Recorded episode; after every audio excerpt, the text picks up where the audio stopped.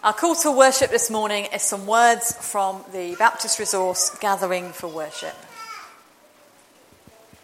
In the beginning, before time, before people, before the world began, God was. Here and now, among us, beside us, enlisting the people of the earth for the purposes of heaven, God is. In the future, when we have turned to dust and all we know has found fulfillment, God will be. Not denying the world, but delighting in it. Not condemning the world, but redeeming it through Jesus Christ by the power of the Holy Spirit. God was, God is, God will be. Way, way back, many years ago, when I was training to be a Baptist minister, I spent a year working with the Church of England. And if you go into a Church of England church, every Sunday you get the same prayers out of a book. And I used to think, oh, this is awfully, awfully boring and awfully, awfully samey. I'm going to write my own prayers. Well, usually I do. But sometimes other people can write them better. And sometimes, you know, if we're tired or awfully busy, it's good to go back to that treasury of prayers that other people have written for us. So I make no apology for the fact that our prayers this morning are mostly out of books. Well, the ones that I'm leading are anyway. Uh, as is our practice, after our, uh, our prayer, which was going to be a responsive prayer this morning, we will join together in the Lord's Prayer. And again, we will say that in our own first languages, whatever they may be. And I think we've certainly got at least four first languages this morning. Uh, we've often got more than that, but that's great. But we certainly, oh, I don't think Jeff's here, so we've got no Welsh, but we will have English. Uh, Yoruba, is it for you, Addy? Yeah. Lithuanian, Hungarian. So at least four languages when we get to that point. And if we end at different points, it doesn't matter. It's okay. And you do whatever version of the Lord's Prayer is comfortable for you. And as I say, week by week these days, lots of announcements. There are, is a version going to appear on the screen. So our prayer together is responsive. It will appear on the screen. It is also at number 81 in the hymn book if you prefer to, to use the hymn book to follow the words. And I will say the words which will appear on the screen in, in yellow, I think. Yep, yellow, uh, light type in the book. And you'll respond with the white stroke, bold type. Let's just take a moment to think what we're doing after all those announcements.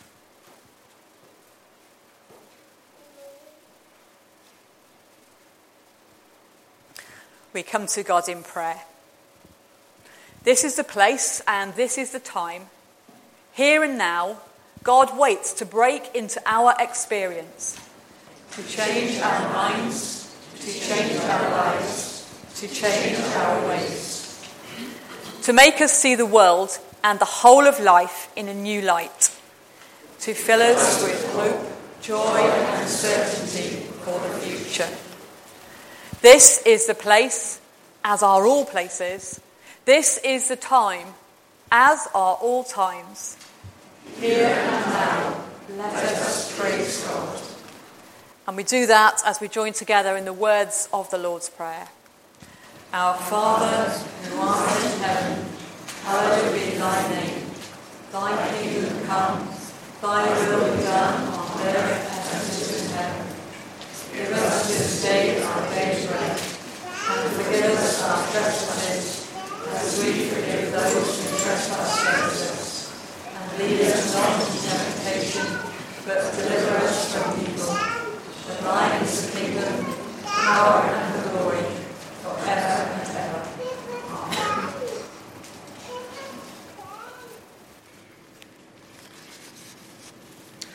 our Old Testament reading today is from Psalm 62, beginning at verse 5.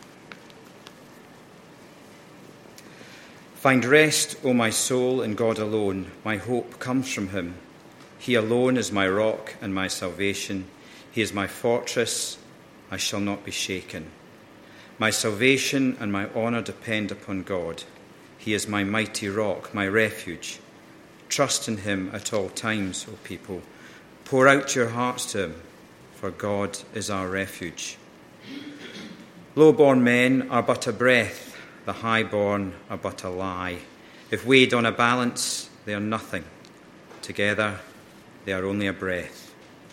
Do not trust in extortion or take pride in stolen goods. Though your riches increase, do not set your heart on them. One thing God has spoken, two things have I heard that you, O God, are strong and that you, Lord, are loving. Surely you will reward each person according to what he has done.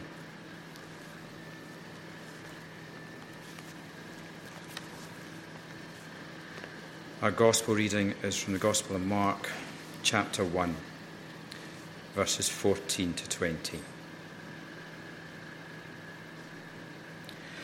After John was put in prison, Jesus went into Galilee, proclaiming the good news of God. The time has come, he said. The kingdom of God is near. Repent and believe the good news. As Jesus walked beside the Sea of Galilee, he saw Simon and his brother Andrew casting a net into the lake, for they were fishermen. Come follow me, Jesus said, and I will make you fishers of men. At once they left their nets and followed him. When he had gone a little farther, he saw James, son of Zebedee, and his brother John in a boat preparing their nets. Without delay, he called them, and they left their father Zebedee in the boat with the hired men and followed him.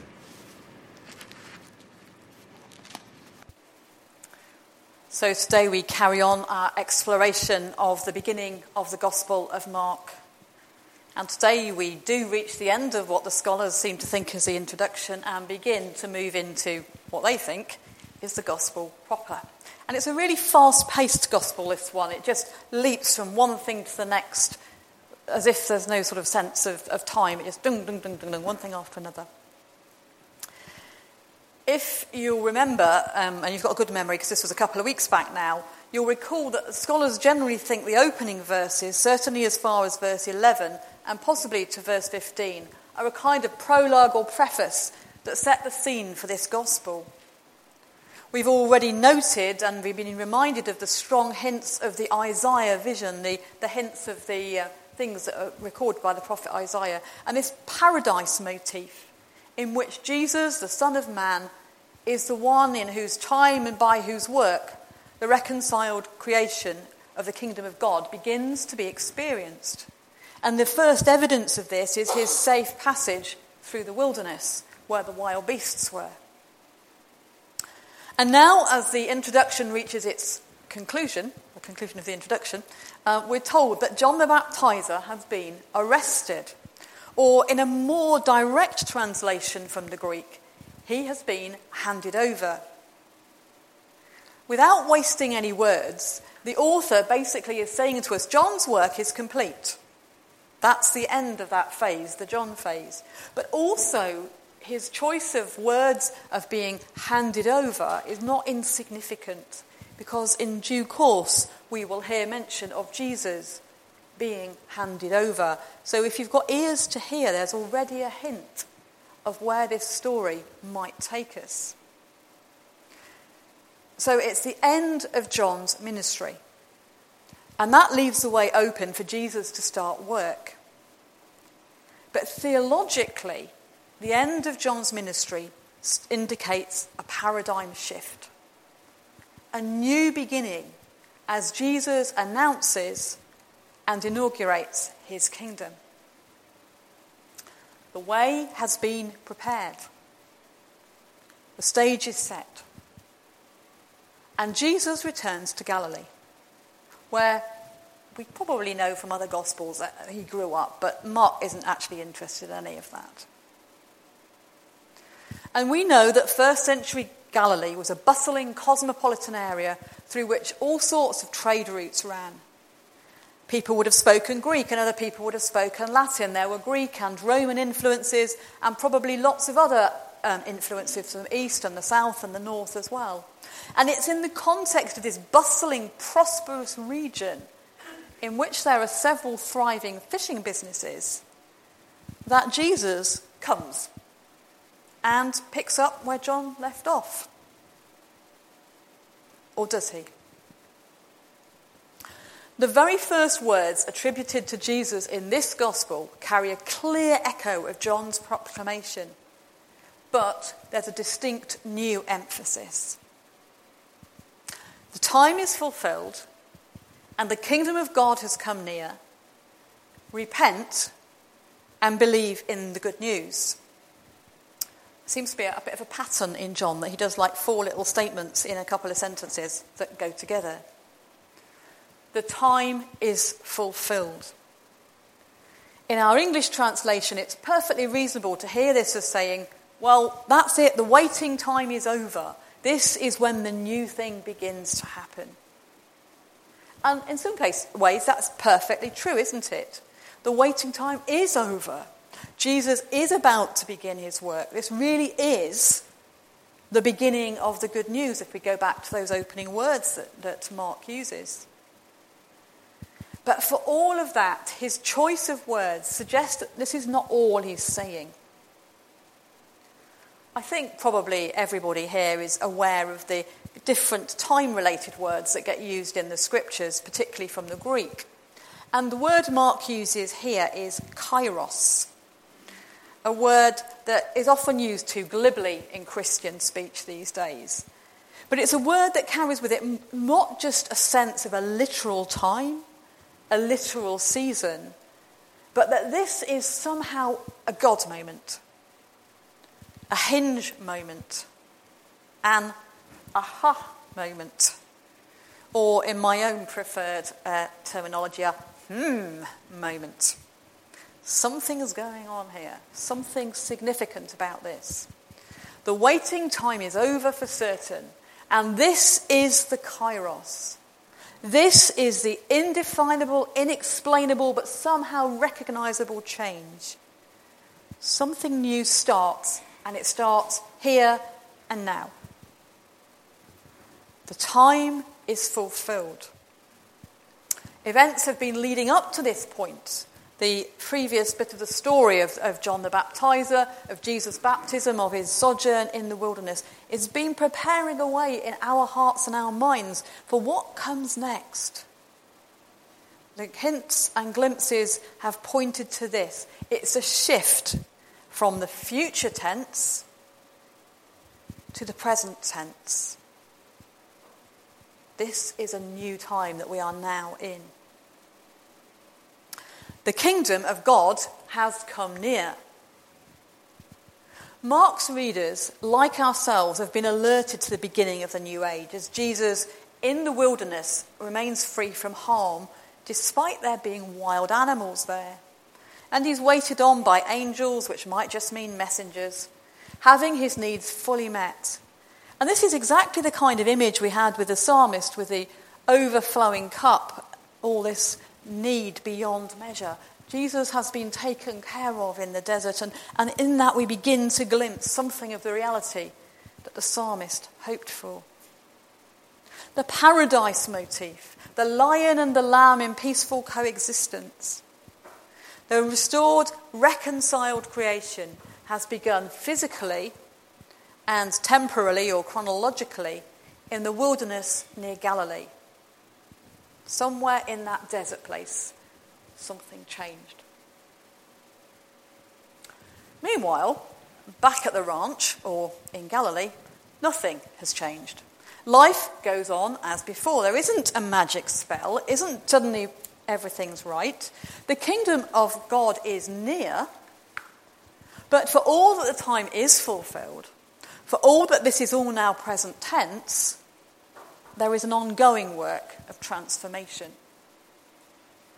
The kingdom of God is near physically, beginning to be experienced in this bustling, cosmopolitan, religiously plural region. The kingdom of God is near temporally as the new age begins. And the kingdom of God is near spiritually, mysteriously, as it begins in the God man Jesus, an as yet unrecognized Jewish teacher and wonder worker, who, if we go with Mark's story, has appeared seemingly from nowhere.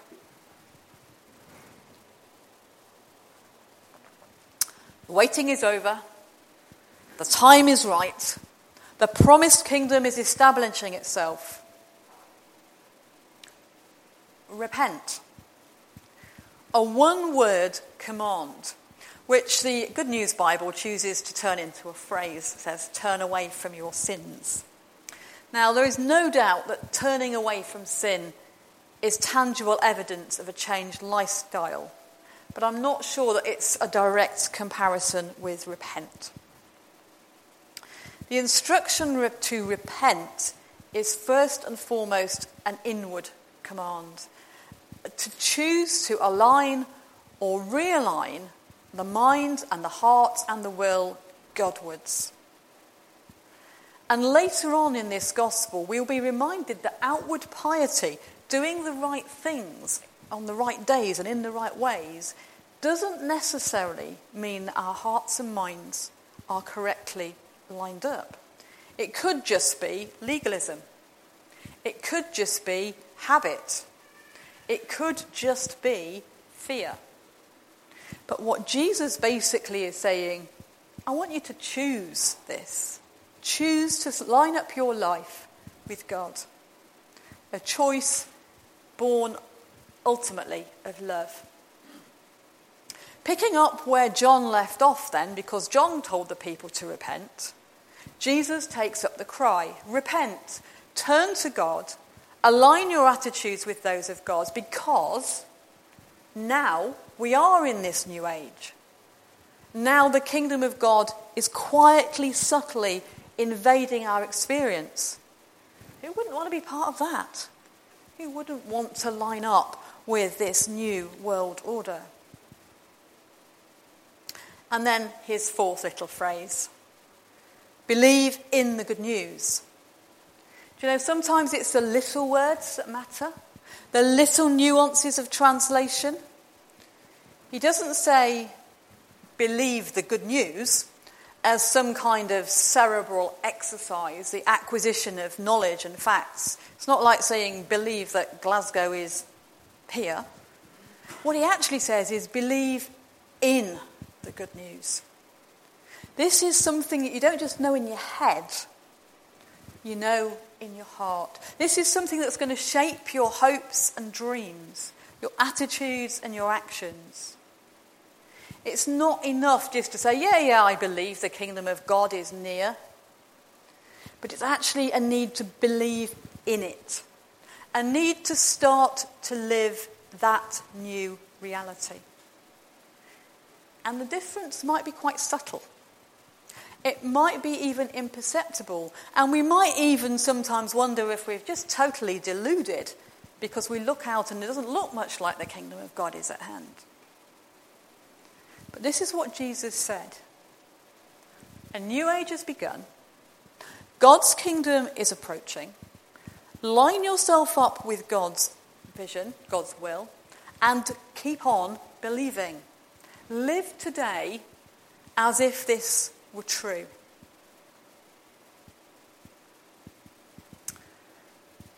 So Jesus has come back from the wilderness. He's inspired with this vision of a kingdom and he's ready to play his part in its fulfillment.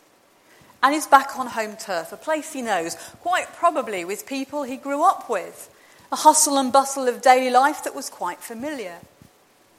And as he begins to work out what his ministry will look like, the very first thing he does is start thinking who he wants to join in, who he wants to be part of his team. The gospel stories across all the gospels, the calling of the disciples, are curious, at least in their historical context. Many of you know probably and have forgotten more about rabbinic schools than, than I ever did know. But basically, these were a group of men who looked around and saw a rabbi and thought, yeah, do you know what? I think he's got something worth learning. And they would go and say, Will you be our rabbi? Will you be our teacher? It's almost a bit like calling a minister, only uh, slightly not. But the idea they would choose the person who would guide them. But what we actually see is the other way around. Jesus goes out and chooses the people that he wants to come and learn what it means to be part of this new age, this new kingdom. These are the people in whom he spots something and says, Yeah, I'd like you, and you, and you. If you look at all the four Gospels, you get huge differences in the stories they tell. But I suppose it's no great surprise that Mark's is short, sharp, and to the point. And it's really a two phase encounter, two lots of two people who are called. It's even possible that they didn't happen on the same day or the same week, and almost certainly not at the same time of day, even if they were on the same day. Mark's chronology is not always to be taken too literally, otherwise, the whole thing's over in about three weeks or something. Jesus is walking by Lake Galilee, and he sees Andrew and Simon catching fish with a net. And he says, I want you to just abandon all that and come with me, and you'll cast out nets for people. This story is so familiar to us that perhaps we don't even hear or see what it says anymore. Did you know that these two men both have Greek names? I didn't till I read the commentaries this week, and how many years have I been hearing that story? Almost certainly they were Jewish, though we don't know that. We assume they were, and it seems logical that they would have been. But these are people who have Greek names. The Hellenized culture is part of their world, and Jesus begins among people shaped by that culture. It's really significant, you see, that Jesus doesn't think, right, I'm going to go down to Jerusalem. That's where the heart of the religion is. That's where the temple is. That's where I'll find people who will get my message. He starts where he is. And he meets these people, and whatever he says to them, they are convinced to abandon a lucrative business and go off on this mission to fish for people, to cast a net of the good news in the hope that some would get so caught up in what was being said that they'd want to join in. And then Jesus goes on a bit further. And maybe Simon and Andrew were with him, and maybe they weren't. Maybe it was the same day, maybe it wasn't. But we know this much. He saw another lot of men working. And this time they were mending the nets, or preparing, or folding the nets, which suggests a different time of day. And this essential work is interrupted by Jesus, although nobody tells us what he actually said. Doesn't give us a set of words this time. But James, who in Hebrew would be Jacob, and John are part of a family business that includes hired hands. And whatever it was that Jesus said to them, they dropped what they were doing. They left their father with the hired hands and off they went. Something in what Jesus said persuaded them that their livelihood and even their family were worth leaving behind. Whatever those words were he spoke to them, and they're not recorded, it was life changing. Were we to read on in Mark's Gospel, we'd find two more significant references to those that Jesus called. In chapter 3, he's recorded as choosing 12 out of a, a much larger group of disciples. The 12 disciples who he designates as apostles, the sent ones, the ones he commissions to preach. And then in chapter 6, we discover that he actually sends them off in twos on their first mission. And some people think that this two business is why we get them called in twos, because they're then sent in twos. Who knows? Well, that's all fine, isn't it? That's all very interesting, but then we're left with that inevitable so what question. What is the point of anything I've said so far? And what does it mean for us in our own endeavours to follow Jesus? The gospel writer quite clearly believes that in the life and experience of a man called Jesus, God broke into history and inaugurated a new world order. This new order, of which the prophets had dreamed and spoken, was first glimpsed in a wilderness and then in a cosmopolitan area of Galilee. And it was declared by Jesus to those he met, he met. A sense that it started and then began to spread out. It began where Jesus was. Perhaps we begin where we are. And the call to realign our minds and hearts with that vision, to dare to dream of a reconciled creation, to begin to live its reality the best we can, surely is as true today as it ever was. Every single one of us, however long or a short a time we've been on this quest, would do well to think about our hearts, our lifestyles, our ambitions, our bank balances, our buying choices in the light of this reality that God's kingdom has begun, but we need to work to bring it to its final completion. Can we dream a better future? And can we start to make that happen by the choices we make today? And then the call to closer discipleship. The call to leave behind that for which we may have worked or studied hard. To leave family and friends, home and security. It's not one that comes to everybody. It didn't in Jesus' time, it doesn't today. But for some, it would be. They would go out, for others, they would stay where they were. In all of them, there is this sense of living out the faith so that it is taught and the values are nurtured. But there's always that little question, isn't there?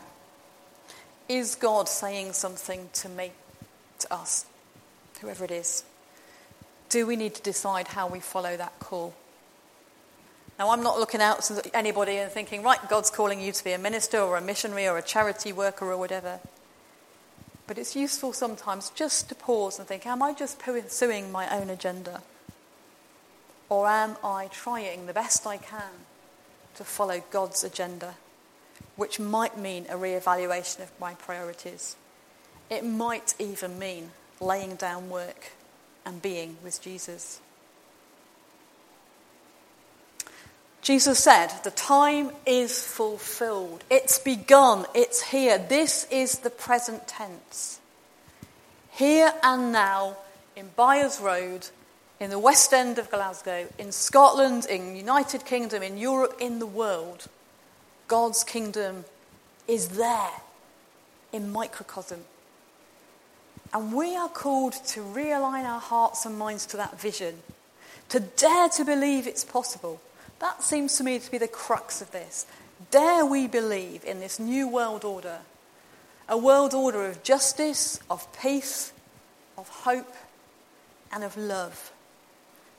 Because that's the call that Jesus gives to those who would be his followers. Come with me, says Jesus. Join the adventure and discover what it all means. Let's join together in our prayers for others. Almighty God, help us to remember that all we, those we bring before you this morning are individuals, people just like us, with all our fears and needs and desires, not simply groups or categories of people on a list. We may not most, know most of them but we sincerely pray that you and believe that you, in all your loving care, do know them. God of grace, we stand before you today with all who suffer, with those who are hungry and thirsty, whose food has been stolen by greed, war, and famine We pray for those who are angry, bitter, or imprisoned because of unfairness. For those who have given up hope, whose grief has no light at the end of the tunnel, who believe they have been ignored, forgotten, or betrayed. For those of any religion or faith, who face abuse and discrimination and persecution because of the criminal actions of some who kill and make war in the name of so called religious faith. for governments that could make a difference but fail to work for justice. We find it hard to accept the motives of politicians and world leaders who turn out in strength in Paris, yet ignore the thousands who are being killed in Africa.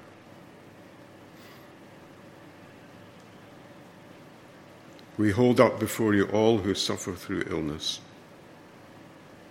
We thank you that we may be on the way to finding a vaccine against Ebola. But remember, in love, the hundreds who still suffer, and the thousands of children left orphaned by this epidemic. We pray for all the agencies seeking to meet that need. God of liberation, may the glorious light of your gospel reach into the darkest corners of your world and our lives and open the eyes of people's hearts that we, even we, might embody your compassion, your healing power, and your self giving love in all that we do. In Jesus' name we pray. Amen. Holy and mysterious God, we have all heard you calling us, sometimes softly, sometimes explosively. Help us to go, Lord, where you lead us. Give us your grace to express with confidence our story, to share the good news of God's love made known to us in the death and resurrection of Jesus Christ. Música